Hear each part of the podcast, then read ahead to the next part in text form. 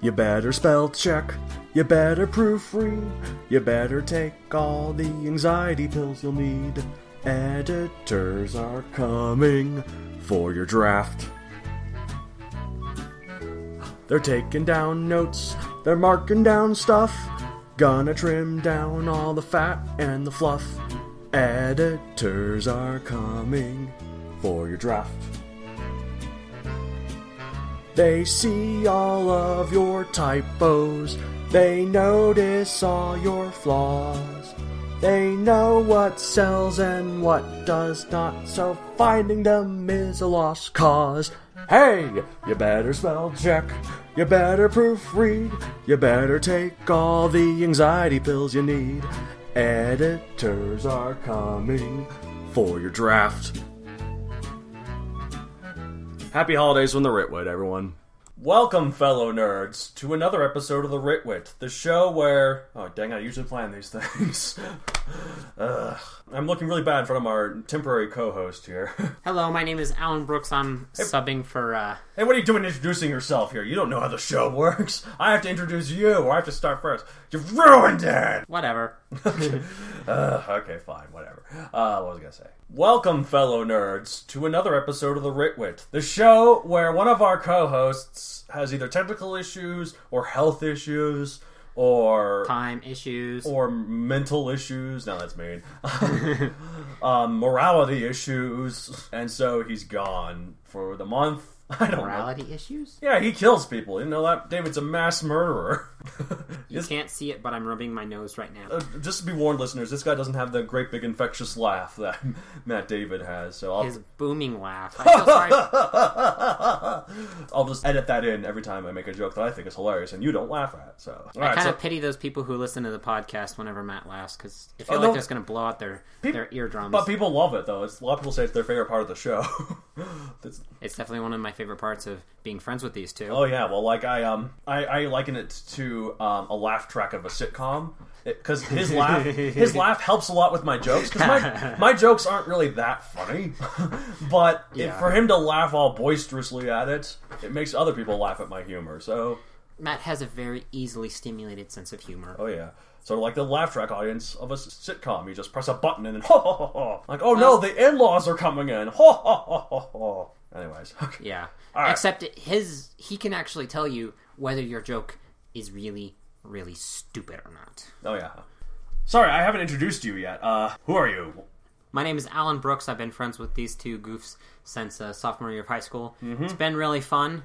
You've been there throughout many of my stories and a few of Uh, Many Matt, of the stories. a few of Matt. David's. Yeah. You call Matt Matt Seifert. In case you don't know, listeners, that's actually his real last name. My real last name is Hall, but um, Yeah. we go by our middle names here because I decided to go by for my middle name for my book Megazoic. Buy on Amazon.com. This is the part where we go cheap plug, Helen. Cheap plug. yeah, well, I love your enthusiasm. All right. Uh, so originally we were going by your middle name, but then I remembered your middle name is Clinton, Yeah. and I my middle name is Donald. And based off of current politics, especially last year's, I wouldn't want to be the Donald out of Donald and Clinton. If you know what I'm saying. You- so you're just Allen. Yeah, probably better to go that way. Plus, we don't have the problem of having two Matts. Exactly. To tell the difference between. yeah, exactly. Matt's Matt is an epidemic. Like we're, we're everywhere. Yeah. I've I've said before, though, the nice thing I like about there being a lot of different Matts is that it's impossible to stereotype a Matt. You know, you ever hear a name and like you kind of picture like a certain personality go with that name. I can't really think of an example off the top of my head. But Matt, you can't do that Yeah. because uh, Matt. There's fat mats, there's thin mats, there's nice mats, there's rude mats, there's nerd mats, there's jock mats. Yeah. A very common name, which makes it, yeah, basically impossible to stereotype. Yep. Which is awesome because, right. yeah, We're you all can be your Matt. Yep. and which one of the of the Matts of the podcast is your Matt? Probably Matt David because you met him first. Only a little bit. That was mostly because you were homeschooled and I, Yeah. Mm-hmm. both me and, and Matt. I was homeschooled. Sorry, taking a drink there. All right. So, what makes you qualified to be on the podcast, other than the fact that Matt David is gone well, yes, Matt David is gone. for the month Yeah. For the or month- forever, depending on if you're really good at this job? Yeah. Um, mostly kidding. because, well, mostly because Matt David is gone because, well, he's in Japan. Of course, we Right. this has come up several times it's near the holidays. He's part of many, like three different musical groups, Mm-hmm. and of course, He loves the December is the big month of performances. Even in and so he's been busy, crazy, uh, busy, crazy, yeah crazy, That's- busy. it's about as eloquent as the rest of us on this podcast, so don't worry. of course. and then he decided. Then he, of course, was overworking himself because Right. he's always super busy, and he's gotten sick. it is so sad that I am entirely unsurprised. Yeah, no, he works himself a lot. He's a hard worker. Too much of a hard worker. I remember when I was in college with him, this is when swine flu was going around in the freshman year. He wanted to go to class and his stuff because he felt bad not going. I'm like, dude, you have freaking swine flu. They'll understand that you can't go. I managed to avoid swine flu. I don't know how. Ugh, I, Luck I- of the gen- luck of the genetic draw. well, more was more like I avoided him as much as I could. I even slept down in the um, break room of the dorm. I later found out that was not allowed, but no one knew until I told them. So No one knew, and especially if you you said, "Oh, my f- my roommate has swine flu, and I really would like not to get sick." Right, I did that like early on when he got it, so when the disease would probably start traveling. But what makes you specifically qualified rather than you just like what do you what do you like as writing? I don't know if you guys can hear a dog out there, listeners. Yeah. Let me, let me shut the door here. Ugh. But yeah, one of the things I well, of course, I was writing several years before I actually met either of the Matts, and meeting them actually, I can't really say accelerated, but increased the qual- quality and my understanding of writing as a whole. We are pretty professional on this podcast. You were they were better than me at least. we are better than you. that's our that's our Were uh, were yeah yeah you're about about the same. yeah, we're about the same now. But yeah, and that started an almost since then a lifelong pursuit of being a better writer. In fact, I found a website where they where it frequently tells us uh, you can tell us how, how to write better, and I've been Is it talking about Study. Springhole or TV? Springhole. Yeah, like I mentioned Springhole. TV tropes is more for fun and looking at the interesting slash goofy Mm-hmm. slash awesome that occur in fiction. I don't know if you've heard our episode 12 of the Writ Wits. Mary Sue's and how to avoid writing them. Uh, oh boy. Um, we we mentioned the, sp- the the Mary Sue test on Springhole. That's our main basis for talking Mm-hmm. about it. So Well, I think it was actually a link to another website with this I think with the Mary Sue test. Maybe I don't know. It, it, you can Oh. find it on Springhole, Oh. but it's actually to another location. you did more research than we did. Nice. Okay. I spend more time on Springhole. Mm-hmm. But yeah, so I've been very good on that. Another thing is, which our topic today, would you like to introduce that? Well, actually, no. We're going to talk about our first segments first. Um, w- w- but Getting like, ahead of myself. right, of course, that's okay. You know, you're the f- first ever guest host of the Ritwit, so you know it's okay. I need to explain this, so be it. Okay, so first we're going to talk about our usual segment: what we at the Ritwit will rip off from this month. You you know what this basically means, right? Like you've you're you're a listener, sort of. Ah. No, I Get out of here! You're, you're, you're not. Well, only hardcore fans allowed. There's the door. Nah, it's fine. Nah. Yeah, he listens. What? so you know, you basically we talk about what we you know like or from a certain sort of work or what we don't like, or Oh, like okay. well, not, not like like what we don't like, more like just what we like for a certain thing and how we might incorporate something like that into our own works. Okay. So Yeah. I'm gonna do. A, do you want to go first, or do you want me to go first? uh, I'll probably go first. That we can sort of see how it all works. Mm-hmm. I. have g- I just got this from the library today, and I've been looking through it because I had no other better material to talk about what I'm going to rip off of.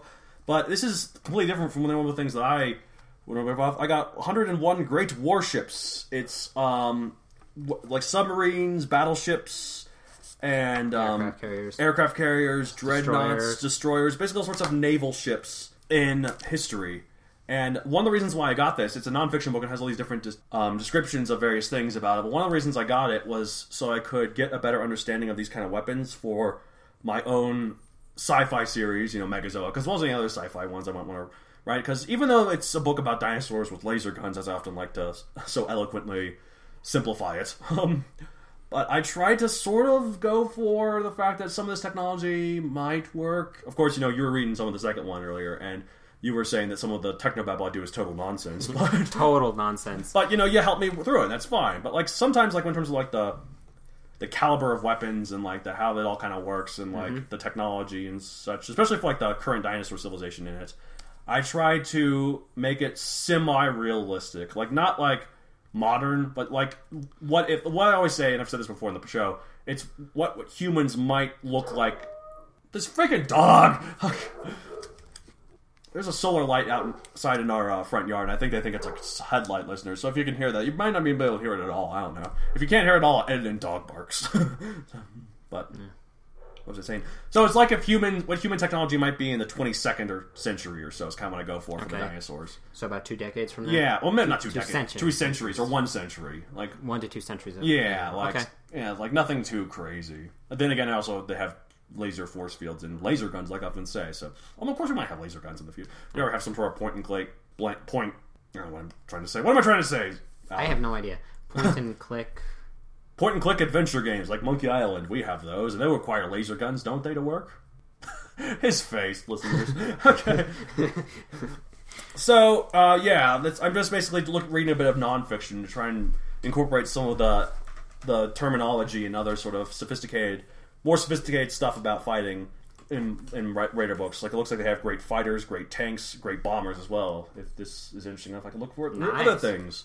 So, yeah, what are you gonna rip off from this Um, month, or ever? Because you know this is your first Ever, episode. yeah. I was actually thinking of Andy Weir's The Martian out. Ah, I mentioned this on episode one of our podcast, or episode two. I don't remember which one. No cheap plug there because I don't remember which one. Sorry, go Yeah. on. Um, essen- essentially the idea. Now, this is spoiler alert. This is going to talk. This is going to be um, talked a lot, talked about a lot more in the in the in this current podcast. Oh yeah, But note something interesting about The Martian. There is absolutely no antagonist. no, I like There is no antagonist. There is no evil bad guy out to get him. Uh, see, It is, yeah. quite frankly, a battle of man versus nature of Mars, Martian, of Mars. Yeah, and also the as well as space. there's a little bit of politics, Yeah. but the politics is but mostly everyone's yeah, ignored. yeah. Like the polit- there's a little bit of politics about well, this is reasonable, but everyone wants to ensure that this guy Mark Watney gets home. So Yeah, there's no bad guy in it, Hmm. and the way that Andy Weir did this was through hard sci-fi. Now, right, literally, there is only one scientific thing in that entire book that is inaccurate. the rest of it is 100% accurate. are you talking about the storm at the beginning that even that traps Yeah, him? because the problem is the atmosphere on Mars is less than one percent the density of ours. So if it wanted to be strong enough to blow over a several hundred metric ton spaceship, it would have to be somewhere around a th- probably around over a thousand miles an hour of wind speeds. Right. Uh, oh, I think that really adds credibility to all of it. The only thing that's unrealistic is the thing that gets him into the situation to begin with. If it was anything that got him out of the situation that was unrealistic, it would ruin the whole credibility of it. Oh, yeah. But just the fact that the only thing that's unrealistic is him how he gets into the situation. That I think that's I think that's more forgivable. in Mm-hmm. Yeah. my- in my opinion. I can agree with you on that. So yeah. But other than that, everything in the book is totally realistic. The ship that they use, the fact that they use the idea of delta V, which again will come up with. I later. have no idea what that is, so it sounds must be pretty advanced. Not if you're a rocketry nerd like me. uh, that's okay. But Um, yeah, and they just use everything realistic. So In fact, I've actually heard people think that's based on a true story. It's so realistic. I'm like, uh, we haven't been to Mars yet. like humans have not been to Mars yet. Uh, you think that would have tipped you off? Maybe they Yeah. didn't know that, but it does such a. But point is, it does such a good job. it is a bit seeming- of a it is a bit of a face palm for the human race that they It's that, only a few people I know. Of course, these are only a few people that I know personally. Who knows how many people in throughout humanity have thought Yeah. that. But- But, that that's to be given a point of credit to the book itself. It's done its job so well that some people think that's based off a true story. So could very well be, and it's especially another testament to kind of the unifying um, unifying power of a of a crisis that we're somewhat disconnected from. right, Because you notice, like we said, everyone on Earth does at least something to get this one guy. This one guy back from Mars. Right. Like my older sister doesn't think it's realistic that they'd spend all this time, all this energy, all this money to save one person. Like in terms of science, it might just be better to let him die. And I, I'm like, eh, yeah, I know, but moral, I know moralities, but like, yeah, that's purely from a scientific standpoint. yeah, because like it would have cost billions of dollars, mm-hmm. like maybe even tens of billions or hundreds of billions, based on like how to turn the ship back, launching the things, and like all this time, all this energy to just get one guy Yeah. like in terms of like she she also argued that the scientist himself like mark watney might be okay with it just for science like i don't know like they'd have like you're not gonna just gonna leave him there scared Yeah. maybe i don't know like he would have to be okay with it like for science i make this sacrifice Yeah, it doesn't. I don't get it either, but that's just my sister's point. I don't know. That kind of torpedoes the whole story. Yeah, But I know it does. That's why. That's why. That's why I end up telling her, like, yeah, that maybe for a scientific standpoint that makes sense, but from a narrative standpoint, like, no, we have to save him. Mm-hmm. So, yeah. Yeah. Well, that's a good rip-off thing. Mm-hmm. So, well, well, in terms of our next segment of the show, Mm-hmm. we, so this is what we always do, and What we've written. what we at the Wit have writ is how we word it. It always throws Matt David off whenever he's like, "What we at the Writ." blah, blah, blah, blah." He's gotten better about it now, as have I. Um, Notice better, not good. No one's ever good. Not, we always say that we're better than you. We never say we're good. like no writer is good. That, wait, I don't know. What am I saying? I don't know. You went on a tangent. I'm a man of tangents. At least I'm not a man of cosines, right? His face once again, listeners. That's one of my trademark groan-worthy puns. Matt David's gonna be proud. Hope you're listening. Anyways. Oh boy. So, what I have writ, what have I writ? Just basically the third Megazoic book. Very focused. Very good. Yeah, very focused. I am pretty focused on it, I'd like to say. Um, trying to think. You of- also did the uh, the AE thing. oh yeah, but I talked about that in earlier episodes as well. Right, okay. The Kavorian prequel. Uh, I haven't done that lately though. Uh, oh, Don't have to I, read that. what I um, I guess I could mention this. Uh, what I've ripped off. I'm not ripped off. What I've writ.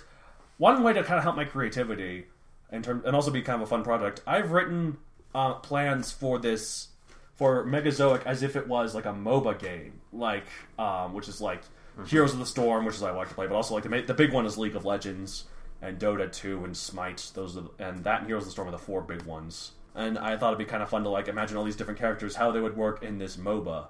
Like it's kind of fun for my creativity, but also like kind of helps me sort of plan characters in the future. Like there's characters in the third book that I put into this MOBA before I've actually started writing them. Hmm. So it's kind of fun. It's a fun way for me to do it. Plus, like I really like that genre, so it'd be kind of cool. Like, what would their abilities be? What would their ultimates be? How would they work in terms of gameplay? Especially if some of them, like Cortan, for instance, the main character. He doesn't really fight. So how would he work? And it's kind of fun to do that. He's a support character, by the way. He focuses on like shielding and healing, repairing some of things, hacking certain structures so they they fire on the enemies. And I thought it was kind of fun. And I also have like quotes that they say to each other, especially if they kill one another, which is always kind of amusing. Yep. If a player playing as Cortan kills a player playing as Bellar, Cortan says, "Dang it, Bellar! Sorry, I have no idea what I'm doing." That'd Yeah. be kind of funny. Um, yeah, so that's what I've been doing. It's, it's kind of fun. I don't know. Anything to say about that? Usually, we kind of like to comment on each other's. Yeah. I mean, it's usually fun to listen to listen to him tell me about these uh, these ideas. Some of some of the lines are actually quite amusing, especially considering the character interactions it reveals and kind of the fun little pithy one-liners you can you can add to stuff that to basically add that you can't really have in the in the uh, story in itself. the story itself because it would kind of If you guys can hear clicking, that's because I'm looking at the Megazoic MOBA document here, so we can see. If Yeah. But oh right, uh, actually, no, I probably shouldn't say that because the second book isn't out yet. yeah. Eh, dang it! Some of this is from the second book, and there's kind of fun stuff there.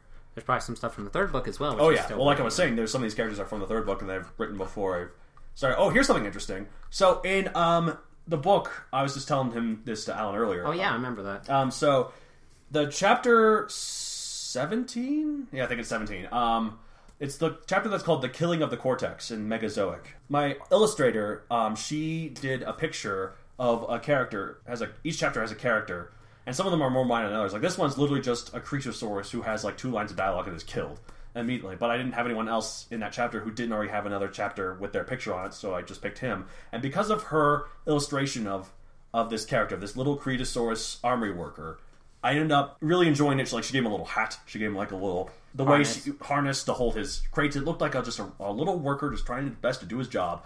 And I don't know, I really liked it. I found it very endearing. So I ended up putting this character. I gave him a name. I gave him a backstory, and I gave put him in this MOBA. He's um he's also a support. So like since he has this crate um, that he's carrying, and he has, in his whole sto- part of the story is delivering of supplies to Olajex. One of his abilities is literally just him calling in supplies, which heals allies who walk over it. So I incorporated that into his his thing. I thought was kind of fun, and like how he's like work, work, work. What a life this job is, and then. Nobody said this job was safe, is when he attacks. And then he's just very focused on like his work. He's just a hard little worker. He says in one of his kill quotes, "If he kills Cortan, we should hang out sometime." or if he kills Dranax, that his literally his prince in story is like, "Well, I just committed high treason." so Lots yeah, of fun little personality quirks you can yeah, like I thought that was kind of fun. Anyways, so that's what I've writ. Uh, what have you writ? Um, I'm currently working on. Well, I, I kind of had a sad incident. My entire hard drive with all my creative work kind of got destroyed. I remember this. This was so sad. yeah. So I'm currently having to rebuild everything from the ground up. So I started. To, so I started writing a book, which with a very, very, very, very, very work in progress title called Swords of Swords of Victory or something like that. Anyway, it's basically uh, a D and D esque um, fantasy world right. with a superhero character thrown in and a couple, and it's just kind of an like that. exploration of of a character I plan to make almost a series of anthologies about. That sounds really fun. Like, I, there's a lot of times where like, well, it kind of aligns like fantasy and superheroes kind of align more often than you think because the first superheroes were in fantasy stories like Beowulf and Mm-hmm. Hercules and I don't know Hippolyta, Hippolyta. That's Hippolyta and uh, Odysseus? Odysseus. Odysseus, Yeah. yes. Uh, yeah. Like they're all basically superheroes. Achilles. A lot of them, basically, su- basically superheroes. a lot Some of them are have- literally divine parentage, so they actually have super strength and such. And Perseus often has the Medusa head with him, so he can turn his one of his powers, even though it's not really his power, but he's using it, is to turn people to stone. Mm-hmm. So, and he's also the son of Zeus. So, Yep. yeah, One of the few uh, Greek heroes that actually does it. But this is a little more of a classical superhero, someone with kind of enhanced abilities, and it's got a lot of interesting things that I'm planning. I'm c- trying to focus the focus on a character who is kind of the if you were to have her in have this character in your party, Right. you'd think the character was kind of useless or not super important. You mean party as in like a fantasy party? Yeah, 'cause fantasy for, for some reason, my head immediately went to like, if this person was in the party, she would just be hiding in the background while everyone else was dancing. That would actually be another way to put it. oh, really? Well, in a go. fantasy party, she would be the, the somewhat useless one who, Who every now and then would just do something ridiculous. Or- some use, basically. So, well, like, speaking of uh, roles, what would she be? Like, so it's like, so like Cortan's a support. Is she a red mage? No, clearly not. Based on that, No, no. uh, the the gimmick character. Every now and then, Gimmick she character, every now and then she just does like an insane ability, but just once. I don't know. well, it's more like I. I don't know. I just didn't want to focus on some of the heroic characters so we can kind of distance ourselves from them and sort of relate to the people who have um, social issues oh yeah, in real life. Like she, social course- issues. What are those? I'm the most confident. Um, the fact that I can't continue this sentence completely negates my. my Yes, you totally lost all credibility. But I'm, whatever. I'm not confident at all. I, I, You're confident enough. Oh, well, if I'm, moving on. that we're gonna rate, or is there anything else you wanted to say? That's all I want to say. All right, cool. So we should go into the topic. Wow, look at this. We're you and I are much more efficient than me and Matt David about getting all Oh, this gosh. stuff done. We like to ramble, him and I. Yes. In fact, it's mostly whenever we try and talk about something, the three of us together, it's mostly I my self self. Uh, You're the third wheel, basically. no, I'm not the third wheel. I'm the guy who's. It's my self-appointed job to bring us back on. you could be subject. You could be the third wheel in a tricycle. So therefore, you're the one who has to keep, the, like, getting the, the two back wheels. Yes, I'm the steering wheel. Yeah, they're the steering wheel, the one who's controlling it all. You're the front wheel of the tricycle, Yep. trying to make sure that we don't go too much off track. I'm seeing an irony here. Yeah. Aren't the front wheels usually bigger on a tricycle? Yeah. I'm the smallest of the three. No, you're not. You're enormous. You're big and fat. This works because it's podcast. It's audio format. Look at you. Look at the room shake as you enter this room. You 600 pound man. You. No, he's he's a, he's a twig, guys. so, it's okay. He's a good twig. Yeah. Smart twig. He is a smart twig. I'd hope you're smart if you're a twig. you don't have brawn, so you have brains. To be fair, I don't have brawn either. I mean, I may be big, but I've got no muscle whatsoever. He's a big teddy bear. Uh, that's what I strive for. Anyways, topic for this week, this month. I always do that. The topic for this month is hard sci-fi. So, in case you don't know, My know, speciality. oh, that's why you're here. I mean, when when you were on the, I want to make sure this was a, a topic that you could help Mm-hmm. talk about. So, let's explain a little bit what what hard sci-fi is. We talked about a little about this in the first episode of the Ritwits, the very first one, in terms of like, which is more about fantasy, but we mentioned like hard sci-fi versus soft sci-fi. But I, I can explain again a little bit here. Hard sci-fi is basically sci-fi that's really realistic, like really realistic. Like obviously, sci-fi requires a little bit of sort of speculation, yeah, and speculation of what could happen in the future. But a hard sci-fi is very hard and fast. Like the laws of physics that we know them right now are still unable to be broken, Yeah. and yeah, the technology might be a little bit more advanced, but it's nothing beyond what we couldn't probably do in a couple decades. And it's a good it's a good thing to note that it's not two categories of hard sci-fi, soft sci-fi. No, it's definitely a spectrum. it's definitely a spectrum. It's, and you can have something that's, for instance, the one my ripoff thing was The Martian. That is what you would call super super hard sci-fi. Again, except for the storm, but to be fair, that's a very minor part of the story, even though it's all. Very, well, not a minor part of the story, But but, it's a very, very yeah, it's a very minor. it doesn't really matter, yeah. Yeah. Like, but like the hardest sci-fi of all is just real life. Yeah. like that's not even really sci-fi. Then it's it's just science reality. it's just reality, yeah. like or science reality too, because Mm-hmm. there's reality in science. Um, Unlike what my homeschooling taught me. Am I right? Sorry. Again, his face, guys. I'm gonna keep describing his face because he's does instead of laughing like Matt like David he just rolls his eyes. so I'll let you know when he rolls his eyes. Anyways, what was I gonna say? So soft sci-fi is more like okay. Star Wars. Well, actually, that's more fantasy. Soft sci-fi is more like Star. Oh, I got a text. Who is this? Anyway, so soft sci-fi, soft sci-fi more like be Star Trek. I'm yeah, thinking. Star Trek. It's like Yeah. it's all science fiction, but There's they kind of phasers. play there's they kind of there's play hard and warping. with some yeah uh, some ideas. Okay, I think we're What is it with the evenings and you getting popular? I'm a published author, man. You know, I'm, it's actually my illustrator. She's got me certain things. Ah, I'll look at it later. Sorry, illustrator. All right, so yeah, Star Trek. Like it's still sci-fi. Like there's still Earth and it's still in the I future. call it moderately hard sci-fi. Star Trek. I haven't actually seen it. Yeah, Wow, you haven't seen it? Oh my gosh, Monstron is going to kill you. The other Well, guy. I've seen a little bit. There's it's pretty soft. Like there's is- it's probably- there's phasers, there's warping. I don't know. There's a I don't know. I'm trying to think of a. Okay, here's a way to describe it. Let's talk about time travel. Mm-hmm. Hardest sci-fi of all says time travel's impossible, except for maybe some wormhole stuff that we don't really know. I Yeah. don't know how it works. Stuff that you have to be, you have to know a lot, a lot, a lot, a lot of math to do to talk. Right, slightly softer, but still pretty hard sci-fi. You'd be like, well, here's how you do time travel, blah blah blah blah blah blah blah blah blah blah, and it goes in like this t- long, detailed sort of thing, like how we could theoretically do it. That's still pretty hard, but since it involves time travel, it's still a little bit softer. Yeah. Soft sci-fi is basically you just press the button here, and then boom, you're time traveling. That's soft sci-fi. No explanation. It just you press the time Not to travel diss it, button. but uh, Doctor Who is very much soft sci-fi Oh, when yeah. it comes to time travel. Well, you know, it's also Doctor Who's just a little bit of everything. There's like historical stuff. There's fantasy stuff. Mm-hmm. There's it's it's mainly sci-fi as a whole, but it's really soft sci-fi. Yeah, it's just more like just a bit of everything. It's more like just a big uh, British adventure, very British. The Whovians and the like. Yeah. I know some good Whovians. Mm-hmm. I know some bad Whovians. That's not true. All, all the Whovians I know are good.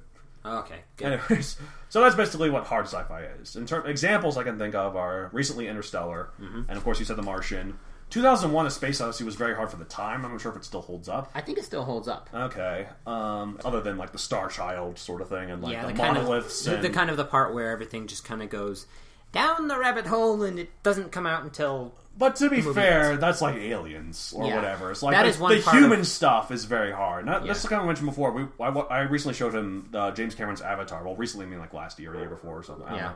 But watch as that. far as the humans go, they are very realistic. In fact, I'll get to this later, but props for the humans for actually having radiators on their ship. No, their ship is very well designed for interstellar travel. Like it looks really looks a lot like what an interstellar ship would look like, you know. So yeah, yeah. even though the, the stuff with the Na'vi and all that other kind of stuff and the weird, the fan, it's like the fantasy star world it's in, it renders the movie as a whole slightly softer sci-fi, but probably Yeah. still on the hard side just because of all the human stuff. It's a good balance, is what I'm saying. Softening just to get the story to move. Right, exactly. But the human stuff is very hard sci-fi. Yeah. So.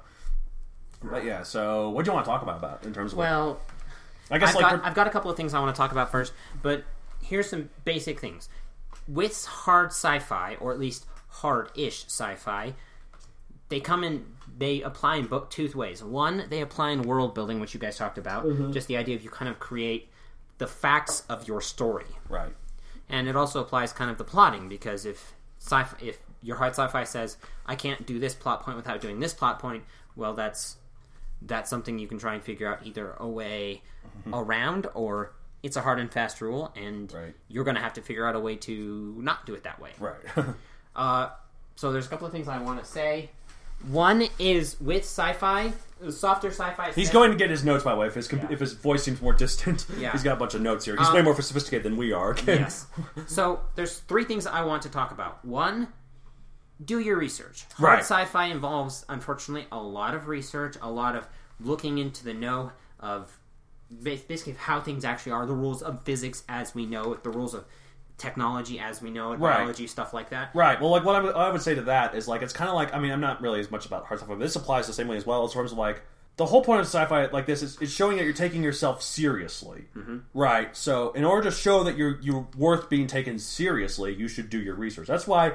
In terms of like this is different, but sort of the same sort of thing. I like to write stories with a more humorous sort of feel to it, make it more fun. I don't take myself too seriously. Sometimes I do, but like when I do the way I do it, more a lot of times it's that's when you know the story's serious. But because that I don't take my story too seriously, and there's a lot of fun to it, I can get away with having dinosaurs with laser guns. Like it's a ridiculous concept, of course it is. So I have fun with it. Mm-hmm. So that's kind of what I'd like to bring there. In a similar manner, if if your sci-fi is totally upfront with the fact that it involves blaster guns and like interstellar travel, like all this stuff with raccoons and trees, Guardians of the Galaxy, I don't know, that kind of stuff, it doesn't take itself serious at all. So we can forgive any Yeah. sci-fi To say that a science fiction thing is not hard is not an, an- insult. Right, unless It it's just- trying to be hard and it's not. unless yeah, it's failing. That's that's yeah. like so, but like yeah, so like Guardians of the Galaxy, it has uh, numerous issues with sci-fi, but who cares? There's a raccoon that shoots a gun in it that talks. There's a snarky snarky raccoon with guns. Yeah. But, but like conversely, if something like Interstellar got stuff completely wrong, but it was trying really hard to make it right, then we'd be like, ah, Yeah. torches and pitchforks to Christopher Yep. Nolan's place. Oh, sorry, go on. So yeah, the second one is this applies to okay, this applies to any kind of world building as in as usual, but be consistent. Be consistent. Right. Be consistent with the rules of your world building, with the rules of what you what you have set out as the rules of your story. Be consistent. Okay? Right on this, Maybe that's a little too broad, but this is a general rule of writing. Well, especially if Be like consistent. if especially with hard sci-fi, that those rules are usually our rules. Mm-hmm. like that's also applicable to like fantasy as well. Like people can accept whatever as long as you're consistent with it. Like, Yeah.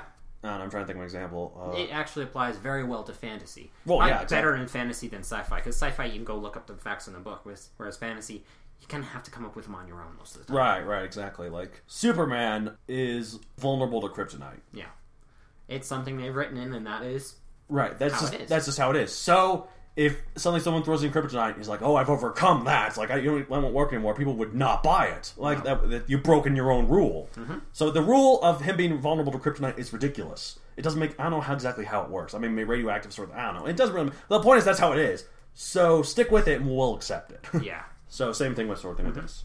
And the third one is unintended consequences. Oh no! This is a fun fact of you actually, if you think real hard about your story, you may find unintended consequences to th- to idea to laws and rules you've come up with. Right.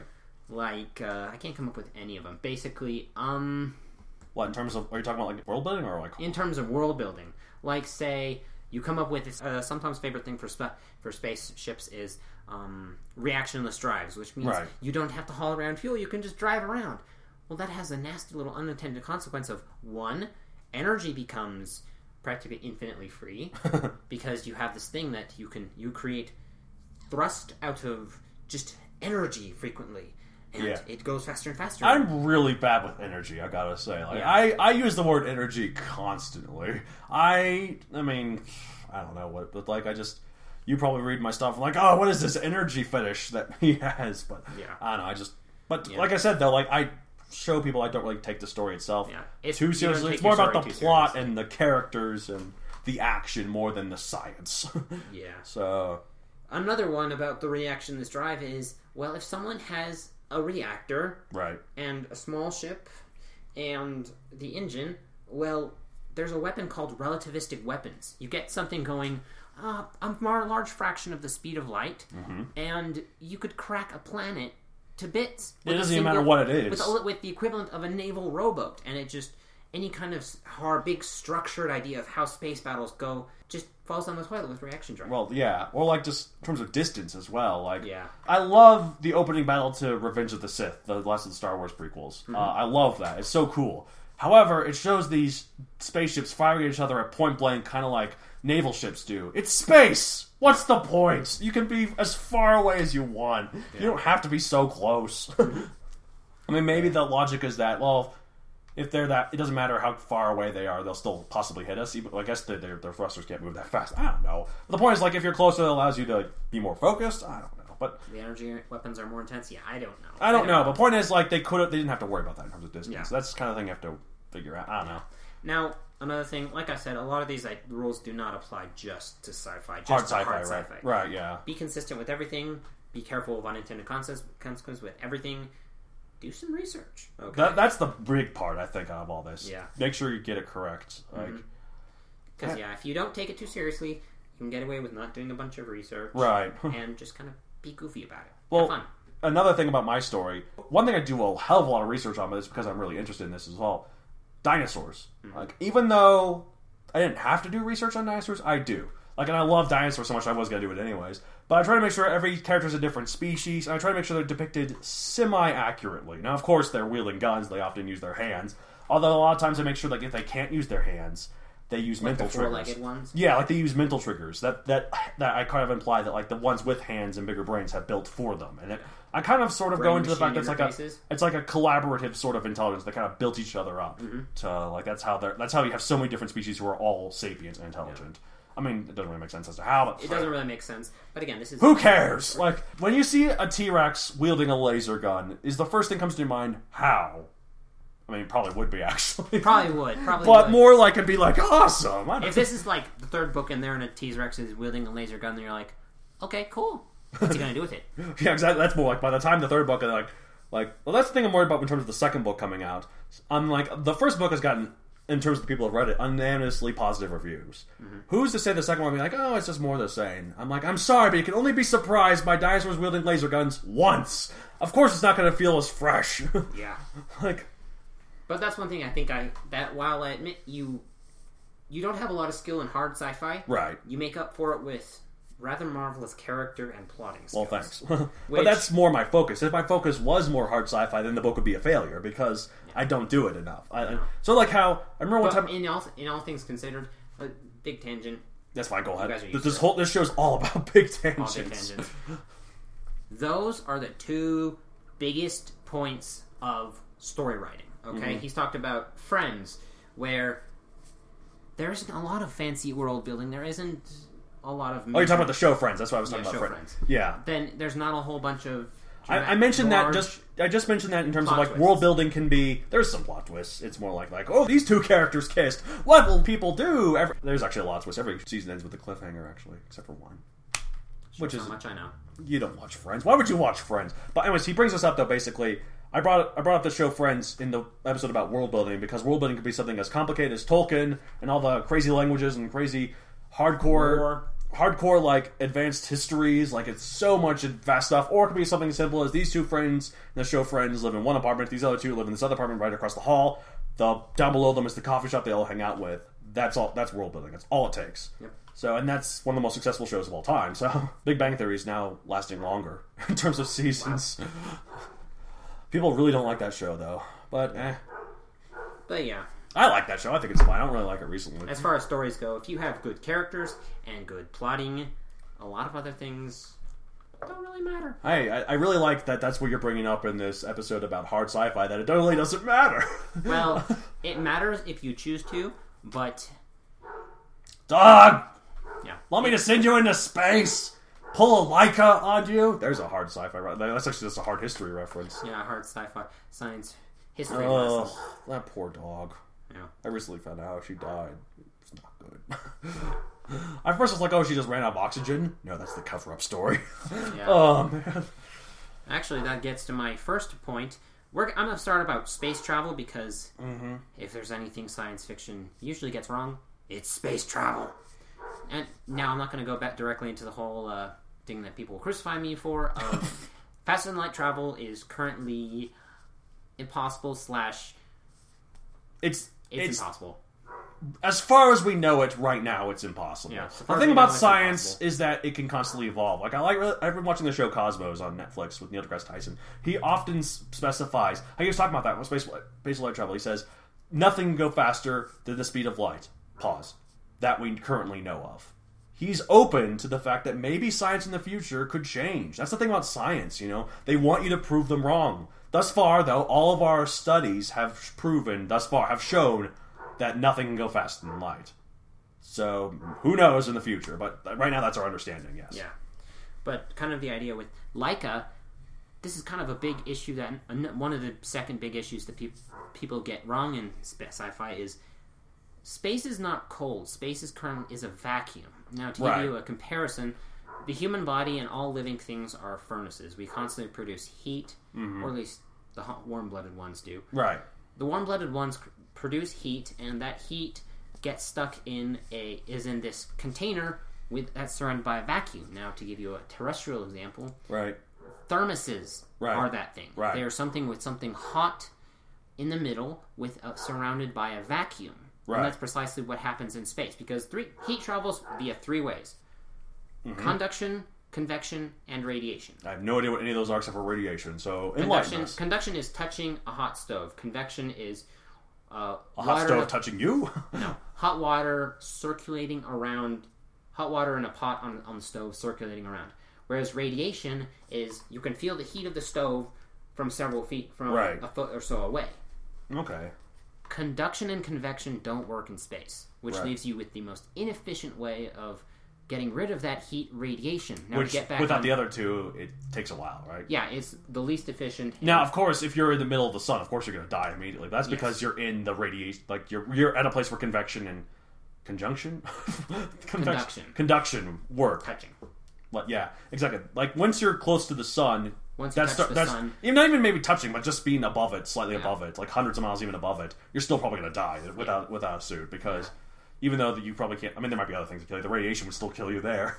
Radiation may kill you, but mostly you just get cooked to death. Yeah, exactly. But- But, like, That is exact. That is what I believe I've been read is what killed the dog Laika on Sputnik Two. I think it was yeah overheating. Yeah, no, it wasn't. Sputnik. I don't think that was a satellite. I thought it was. I thought Laika was Sputnik Two because first one was Sputnik One. They But there was no. The Sputnik didn't have anything in it. It was just a probe. Yeah, Sputnik Two, however, did have like have a dog. You would know more than I would. Yeah. So and that's what happened. The cooling over- system, cooling system shut down, and I don't she- want to hear this. It was an innocent dog. I just brought that up just because the dog kept barking. oh, oh, make it up. Say it was a cockroach. The cockroach Laika. How did the cockroach named Laika die? This poor cockroach. got cooked. By her own Fried cockroach. No. Fried. More like oven cooked. Yeah, so when they opened up the capsule, they saw this little bitty cockroach corpse. Then they promptly crunched it and ate it because that's a good source of protein. That's totally what happened. Don't tell me nothing about dogs dying. He has such a soft heart, doesn't he?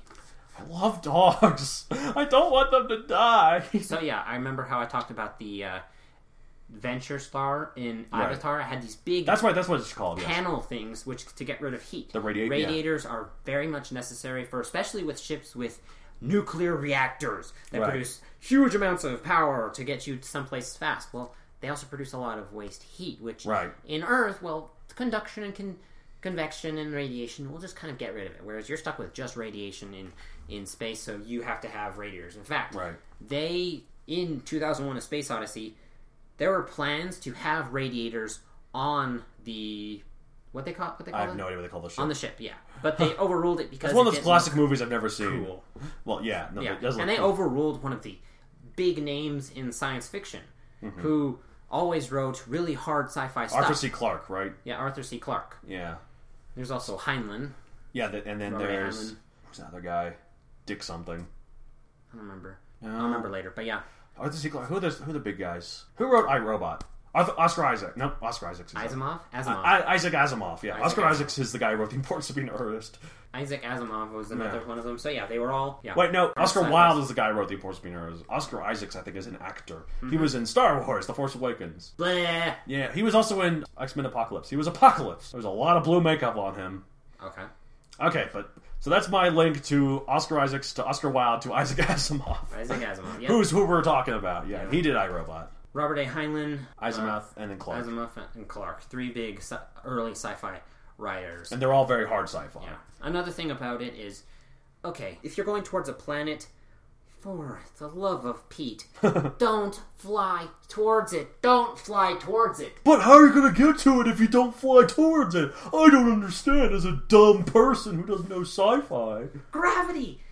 It affects things way out far outside. If you're going towards a planet and you are wanting to go there, you can just shut your engine off and let Oh, so you're saying don't you thruster towards Don't it. thrust you towards don't. it. You don't literally mean like you fly another direction. Or I guess you No. could if you want to do a slower Well, don't- descendant in like a spiral thing around it. But what's the you point of still be that? thrust backwards. But yeah, Yeah. don't I'll thrust thrust, backwards. Oh, man, towards look at the this guy. planet. don't thrust towards the planet. I mean, one of the major problems that people are always scared about with going to space is how do you come back? Because even in low Earth orbit, you are traveling at over seven kilometers per second. You want to see someone get roasted real quickly? Try putting seven kilometers per second of speed, and that's not seven kilometers per hour. That's seven kilometers per second. Yeah, okay. that's, that's quite fast. So even in the really high atmosphere, that's enough friction These dogs keep barking. Sorry. That that's enough friction to fr- to literally incinerate you, turn you into little ash particles. And I mean that's why people slow down. That's Right. why they retro thrust towards planets, so they slow down. Right. That's why they have uh, heat shields. right. That's why, Ch- not Challenger. Who's the one? One of the space shuttles. That's why this one of the space shuttles Challenger blew up. blew up on on launch. Columbia blew up on Columbia reentry. Columbia blew up on reentry. Okay. Yeah. You're dealing with super hot plasmas that could probably initiate nuclear fusion Hmm. because of how hot it is. Right. But yeah, So yeah, don't thrust towards right towards it. And also, speaking of thrusters, a lot of people don't seem to get this. You don't need to constantly have the thrusters on. Oh no no no no! Like, they, they lot- showed that correctly in 2001: A Space Odyssey. Yeah, like because there's no friction in space.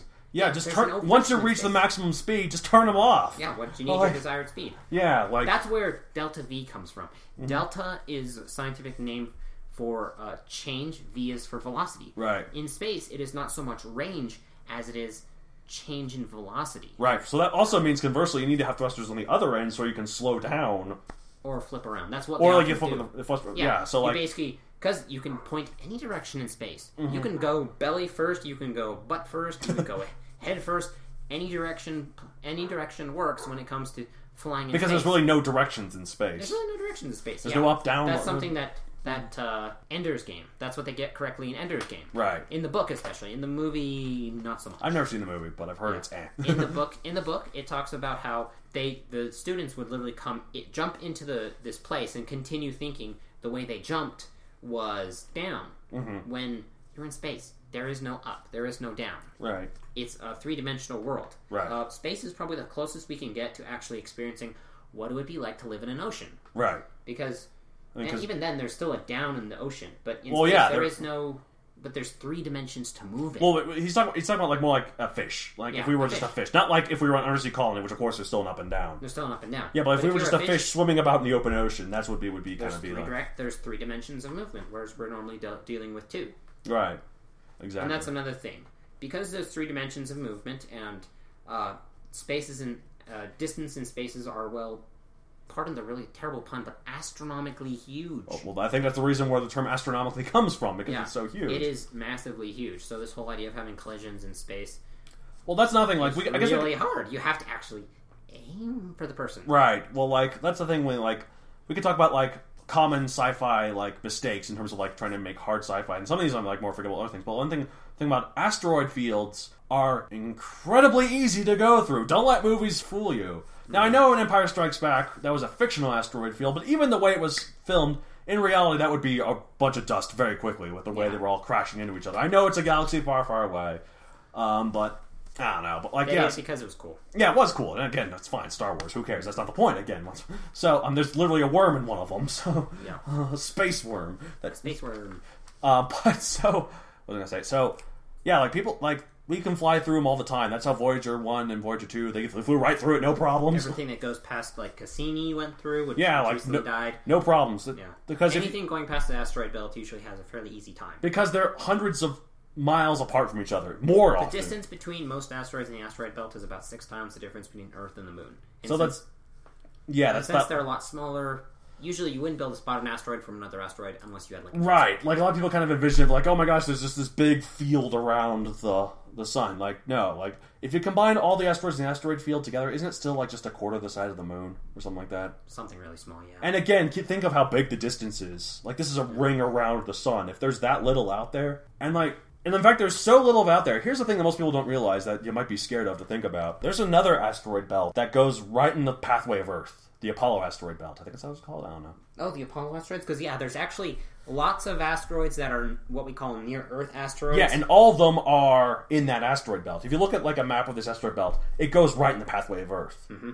We're not hit by it. Yeah. Very. I mean, we are occasionally, but Earth is basically a tiny speck Right. in the equivalent of the asteroid. field. Yeah, like the asteroid that killed the dinosaurs probably has been orbiting the sun since the time of the beginning of the solar system. Well, that's how all asteroids are. Right, exactly. Like it was formed at a certain time, orbiting around to the time. What's going on? I'm gonna silence my phone here. okay. I swear, not usually this popular. I, I swear, I would be bragging if I was. Mute. There we go. What was I saying? All right, the asteroid that hit the dinosaurs at the end of the Cretaceous period has been probably orbiting the sun since the formation of the solar system. There's maybe no reason for it to be formed. If it's four billion years old, that's at least 3.9 billion years of this of this asteroid going around the sun, probably at least once a year, maybe less, maybe more. I don't know. Who knows? But the point is, it had plenty of chances to hit the Earth, and it didn't until that point because there's just so much room. Mm-hmm. So Yeah, and since there's so much room, you don't really need to move an asteroid that much in order for it to. right, like a lot of people are like, oh, we could blow it up. No, why not just redirect it? It's so much easier. Now, redirect does require more time. Right, but we usually have time to see it. Yeah. That's guess- another thing about space that this one site I go to talks about very heavily. There's no such thing as stealth in space. Sure, you have your big invisible Romulan bird thing. Right. I don't know what that is, but Yeah, it's some kind of spaceship anyway. oh, from Rom- it's from Star Trek Romulans. Yeah. I don't know. I'm not really a Trekkie either. I feel really bad nerd that I'm not really a Star Trek fan or a Star Wars fan. You're more forgiving about because you're more of a science nerd. You like nerdy things in terms of, of Yeah. fiction too, but you're definitely more of a science nerd as well. Mm-hmm. I'm not really that either. So what kind of nerd am I? You're an English nerd. I am an English nerd. you mean that is I am whom an English nerd? No, that doesn't work. I roll. There we go. All right. and big, great big sigh. But yeah, there's a lot of space in space. yes, and there is no stealth like you said. There, you have to get rid of your heat, and well, heat's really visible. Technically, say the space is three degrees Kelvin, which is still, which is you could call that cold, but that's gone beyond cold, and that's more of you're seeing microwaves. It has gone dropped out of the infrared spectrum Yeah, into the because microwave. zero Kelvin is the coldest you can possibly get at its Yeah, absolute, absolute zero. zero. Absolute zero, which is about negative 400 something degrees Fahrenheit. Yeah, very very cold. Yeah. It can get way hotter than that on the other end. It can get like millions upon millions of degrees hot. So I think it's kind of interesting. There's no limit in terms of how hot things get. But of course, that means that because heat is a trackable sort of thing, while cold Yeah. is not. Cold is just the absence of heat. So when it's says absolute zero, that means there's just no heat. And since you have to, well, you have to maintain a comfortable temperature inside your spacecraft. Otherwise, well, it's called a human popsicle. Yeah. Yeah. But Now- yeah, you would have to. You, your ship has to emit some sort of heat. Heck, space probes emit enough heat, and it's very fairly easy to scan the sky for infrared and radar telescope radar signatures. I mean, Okay. those that's how we spot near Earth asteroids is radar and Right. infrared heat. Okay, so here's a question I have. Um, there's probably a really easy answer to this that I'm missing. How come the night sky isn't just completely bright? Like, how comes? How does light decay? Like, because everywhere you point, there's a star. Mm-hmm. And I know that sometimes the farther away, they get dimmer. Why is that? Well, it's because a lot of objects that don't emit light, because most of the light we see in uh, the night sky is objects directly creating light, like stars. Right, but there's but space is so big and there's so much galaxies out there that there'll always be a star at every little pixel. Yeah. So There why is- isn't the, the the sky It's just called the inverse square law. It's this idea of stars emit light in a spherical pattern. right? The further you get away, the less that's actually going to hit you. Oh, I guess that's true. Yeah. Yeah. So basically, if you have a certain, if you have a light, if you're a certain distance, if you're a short distance away, you're going to have a lot of, you're going to say, let's say, 25% of the light hitting you.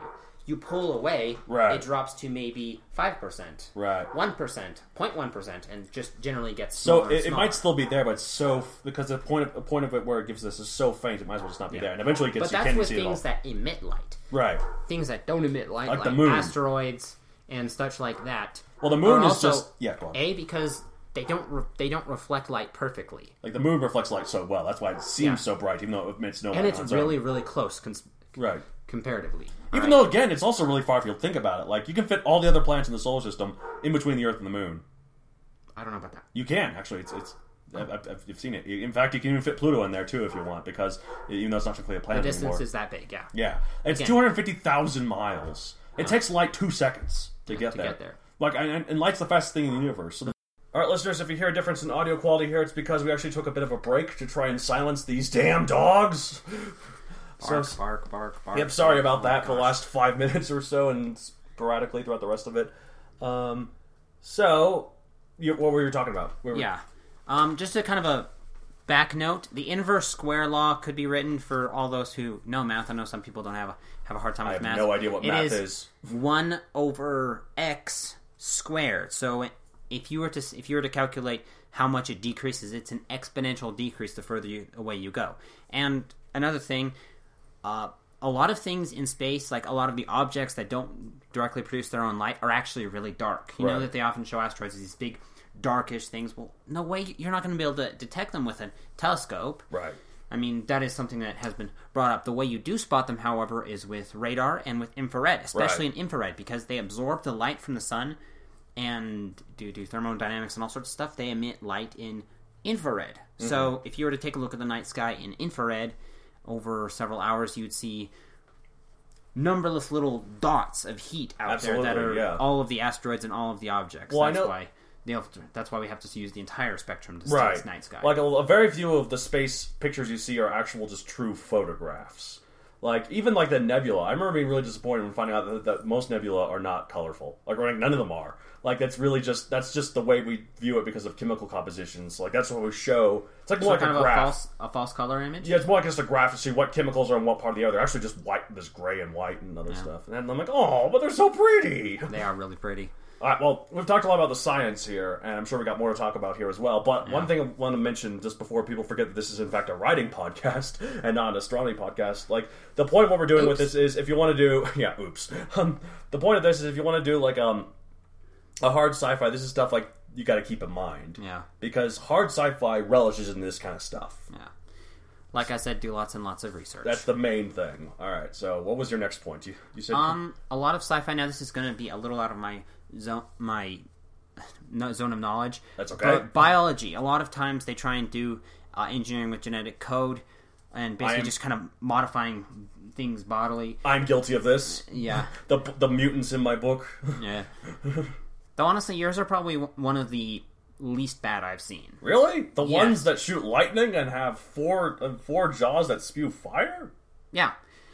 Because they were raised instead of them just randomly mutating out of normal you- dinosaurs. Oh, you're talking about like some sort of natural phenomenon of like, well, not quote unquote natural, of like, like some some sort of radioactive thing yeah, caused this one thing to get. and suddenly becomes a- expands in size ridiculously huge, and it's like, where is it getting all of this mass? It- It's true. Like mine are grown. Like Yeah. Olajex, the scientist, specifically engineers them in that way, which is a whole nother thing. Of, Considering how amoral he is, I would not be surprised if he feeds some of his his most disappointing uh, interns to them. Uh, or he could do that absolutely. Or what he could also do is if there's a mutant that doesn't look quite as awesome as he would like, he just feeds it to another one of his mutants.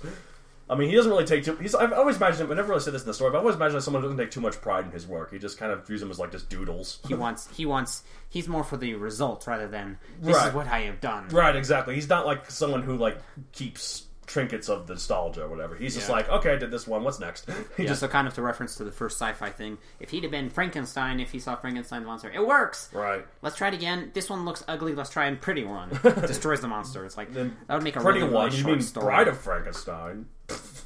Yeah, Okay, but anyways. I I don't actually I haven't actually seen that one. I haven't seen it either. I've only heard of it. I've read the original book a few times for some of my English classes, and yes, it is one of the first sci-fis. Yeah, Here's an interesting thing about it, though.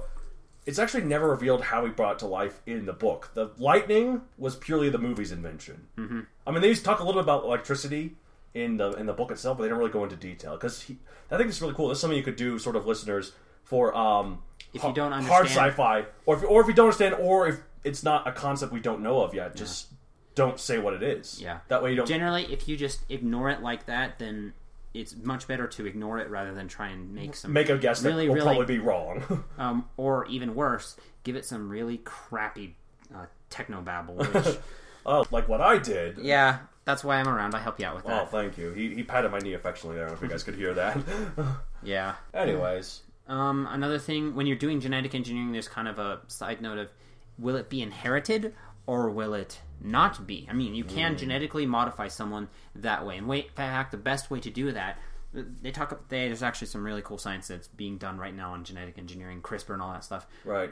But the most common way you can actually alter something that's currently living Mm-hmm. genetically is through viruses. They're called retroviruses. They basically have the DNA you want to put in there with some of the other stuff you need to, and they do their natural thing and they That's attach interesting. and inject. Yeah, because I've always imagine genetic engineering is more like just someone's at a computer and like sort of editing sort of the bits of code. Editing c- chemical I code, yeah. I mean, sort of like it's all those different letters. Just change them around. Like, Who, who knows? I mean, who knows Yeah. what each one of them means? I guess you could somebody could figure it out. I'm not an expert at that, but somehow they have to You know, make the genetic code itself and then get it inside the cell to modify it. Yeah, that's, that's true. It's not just that. You still, even if you do edit the code, what does it do then? There's still a living creature there or a dead Mm-hmm. Creature that's not been alive yet. So, what are you editing at first? So, yeah. Yeah, and I've already talked about the fact that uh, be careful. Don't don't have your creatures suddenly mutate and then increase in size. It's like unless they're like eating the dirt and somehow instant, ra- super rapidly converting it into mass that they use. Okay, so let me let's specify, listeners. Don't do this in hard sci-fi. if you're writing like a, sh- if you're liking like like a schlocky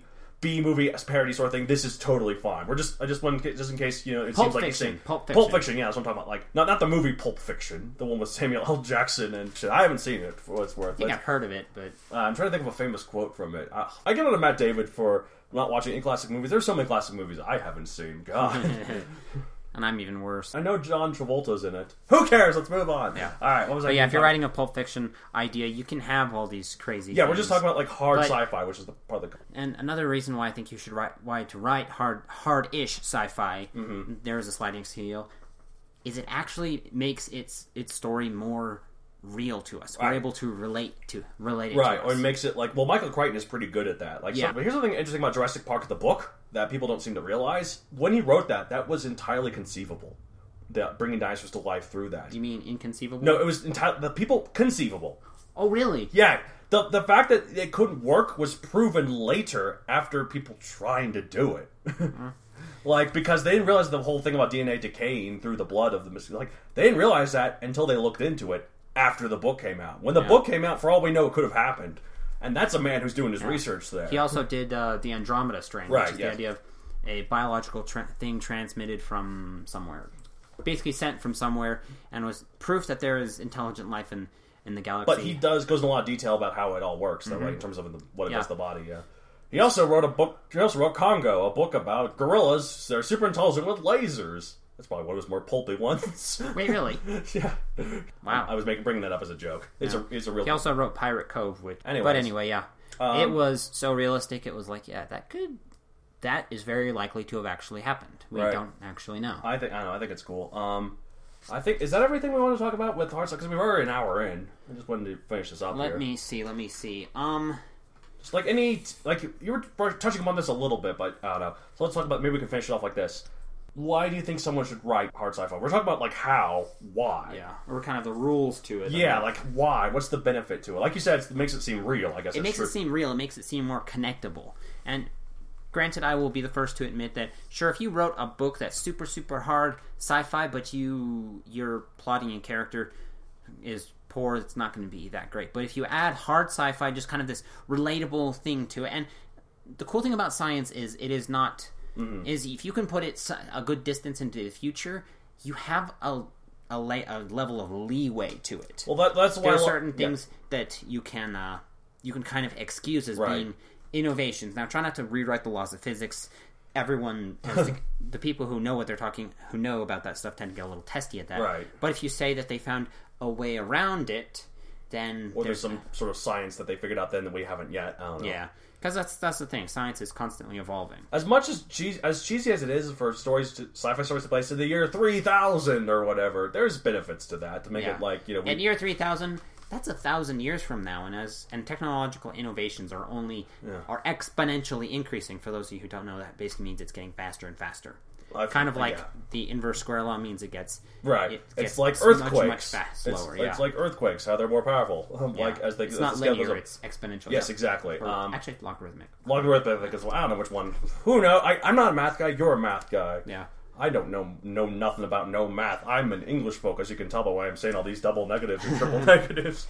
All right. So well, He loves to revel in the fact that he's an Eng- English major who whom whom I didn't even know. I could, you didn't say what was who after. It could have been either one. who occasionally likes to break the rules for the heck of it. I feel really bad that I don't know if it's who or whom there. who occasionally? No, I think it might be whom, because you're referring to me. I'm the I'm the subject. Yeah, who? Yeah, just trust me. You, he's shrugging. I'm listening. shrugging. I have no idea. okay. I'm giving a blank blank look. Like, okay, say whatever you want. Say All whatever you want. Well, thank you for t- telling us all about this hard sci-fi thing. Yeah, no I'm- problem. So yeah, um, so this is good timing too. Like as a completely non-hard sci-fi comes out this week, Last Jedi, which as you know, we and I are totally going to see on opening night, right? Yeah, he's. he- I, I've converted him. no, To, I've no. converted him to the dark side, or he, as he said, he's seen the light. Yeah. I don't. The funny thing is, I don't even dislike Star Wars. I just was indifferent. I disliked Force Awakens. Yeah, I think I'm. I think it'd be more accurate. I just really like, Like- him. I we hate Force Awakens. I just, I just call us bad nerds, but You know It what? People just- are turning on it. Like, Yeah. and that's what I've, se- and I'm seeing the reactions to Last Jedi are coming out now, and they're like, "Oh my gosh, I laughed, I cried, I screamed, I blah, like goosebumps. It's the best one since Empire." I'm like, that's what they've all said, and then five minutes later, people are like, eh, "It's fine."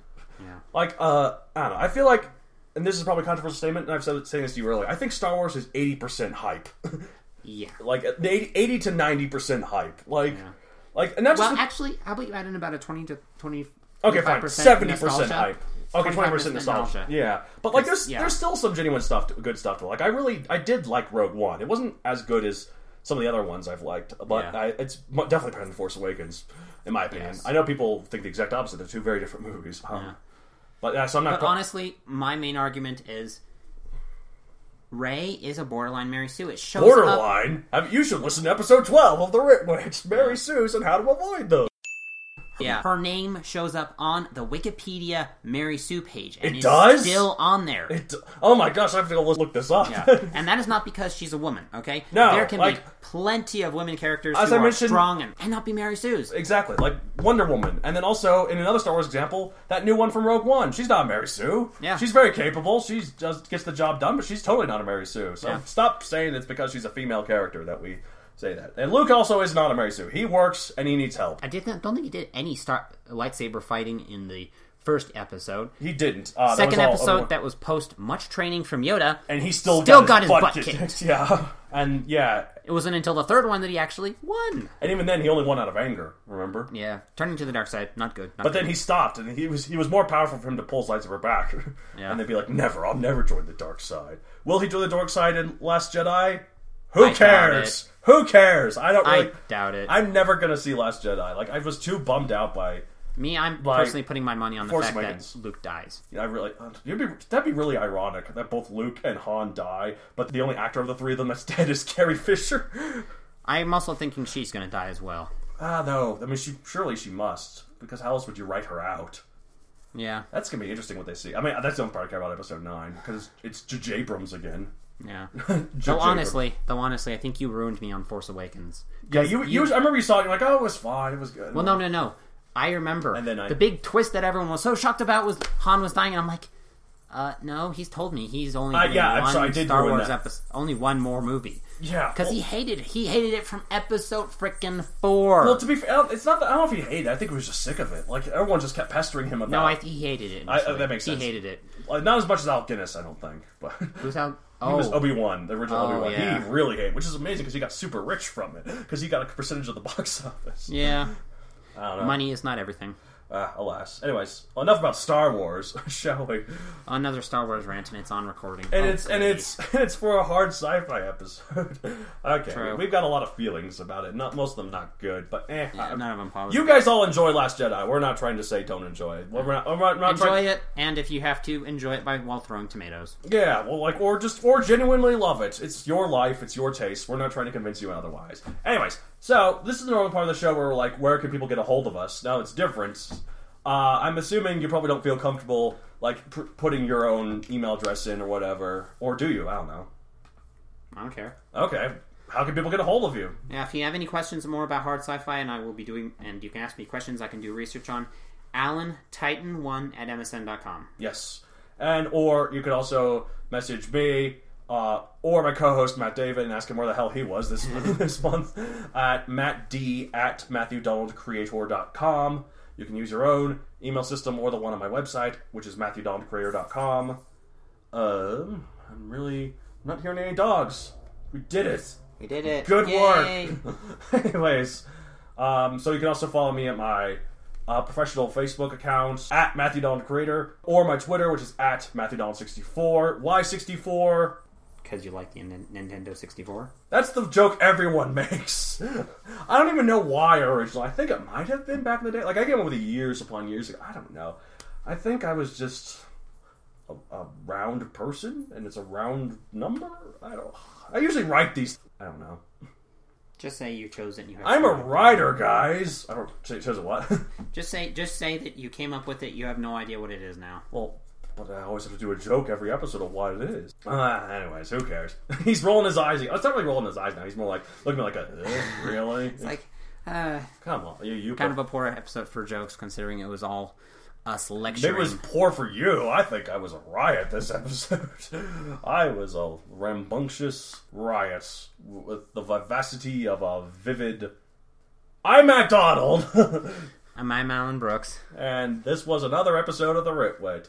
Matt David should be back next time. All right, Thank you for joining us. bye.